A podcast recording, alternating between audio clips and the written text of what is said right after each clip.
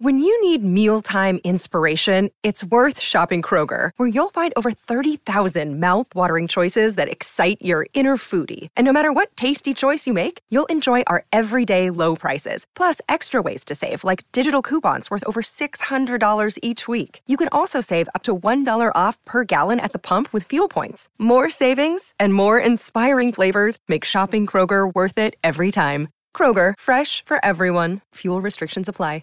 This is Optimal Relationships Daily, episode 1650 How to Stop Being Mean to Yourself by Rose Lounsbury of roselounsbury.com. Hello, everybody. I am your host and narrator, Greg Audino, back with you once again to start a new week. And of course, we are here with new articles about how to optimize your relationships. So let's kick it off with this one from Rose Lounsbury, as she's got something to say about the relationships we have with ourselves, which should never be neglected. I'm going to start the reading now and optimize your life. How to Stop Being Mean to Yourself by Rose Lounsbury of roselounsbury.com. Was I kind to myself? This question is written in red in a tiny flip notebook on my dresser. I look at it at the end of each day and ask it to myself as honestly as I can. It seems simple, right? A little touchy feely, perhaps. But don't let the Mr. Rogers esque tone fool you. It is much harder to answer yes to this question than you think.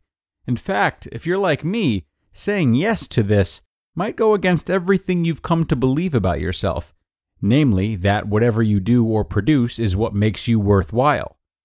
Being kind to myself is good day metric number one, the first of my four good day questions, because it's the big daddy of them all, the one that I must do if I want any of the other ones to matter. It's self love, self compassion, friendliness to myself. These are all things I've typically sucked at, and you probably have too. You see, I learned early on to drive myself hard. Like a good American, raised to believe I'm an individual who's out there forging my own destiny by the sheer power of my will, I worked my tookus off in school. I got the grades to prove it. I got the college scholarship to prove it more. I got the respectable, well ish paying job. I mean, come on, I was a public school teacher. Well ish is about as much as we can say for the pay. With good insurance, we can say that one with confidence, thanks, Teachers Union, to further prove that I was well and good and an upright and successful citizen. Later on, I went all in on the American dream and started my own business, captain of my own destiny, carving out my own entrepreneurial chunk of the world. During this time, I also married a wonderful man and had three beautiful kids. But the truth is, I accomplished most of these things while being quite harsh to myself. If you'd like a brief glimpse at my internal dialogue, here you go. You can't stop studying until you know every single vocabulary definition by heart and can cite a proper example. If you don't, you'll fail and disappoint everyone. You need to stay up later to finish this blog post, or it won't go out tomorrow and you'll be a failure. Your lesson plans are due tomorrow, so you better stay late and finish, and they better be detailed and near perfect, or else you aren't as good of a teacher as so and so down the hall, and your students will fail the state test, and then everyone will know. you call that a landing page? That looks terrible. No wonder so and so entrepreneur at such and such.com is more successful than you. Do you remember how you lost patience with your kids today? well, they'll remember this when they're older and resent you. Why haven't you paid attention to your husband today? A good wife is supposed to pay attention to her husband. Why can't you make time for him? Are those prepackaged snacks you're sending to school? If you were more on top of it and you cared more about the environment, you'd be making homemade snacks and packaging them in reusable bags that you'd wash out and reuse tomorrow. Truth. There are tears in my eyes as I reread that, even the stupid part about the snacks. But I'm being honest. This is but a brief glimpse into how I talk to myself on a daily basis. I'd like to say I love myself and that I have a lot of self confidence, but honestly, much of what people perceive as self confidence in me is simply the clever way I've learned to deal with feelings of inadequacy. It's not like I'm even aware that I'm talking to myself like this most of the time. I've gotten so good at playing well functioning and successful adult that I can even fool myself most of the time. But if I dig really deep down, It's there. I bet if you are honest with yourself, it's there for you too. So, kindness to myself is the first and most important metric, the number one question I must ask myself to assess honestly if I had a good day. And truly, if I managed to do just that, to love myself, and did nothing else all day, I'd be having a good day. So, what does this look like? Mostly, it looks no different than how I look on any other day. The difference is all felt, it's inside.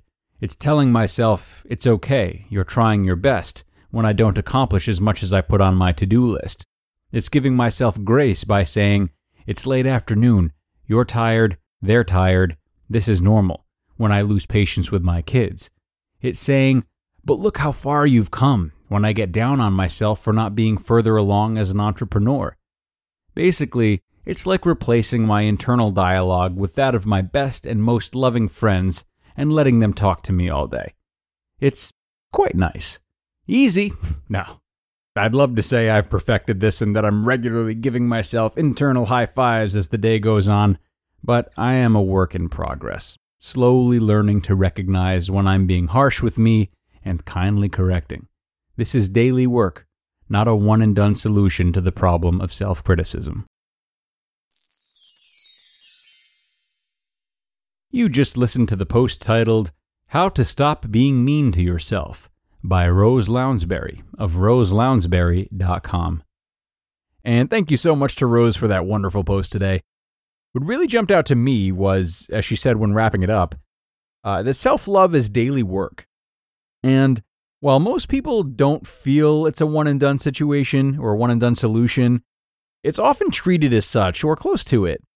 You know, many people look at self love and self care as maybe treating themselves to a spa day once in a while, maybe splurging on a purchase they've had their eye on. But like anything, self love exists in traces of each decision we make, or it can. There's always room for it in doses. And being mindful enough to ask yourself if you treated yourself kindly at the end of each day is a wonderful way to start integrating it into your life in that consistent and healthy way. And again, seeing opportunities to introduce it within each moment. Something to think about, everybody.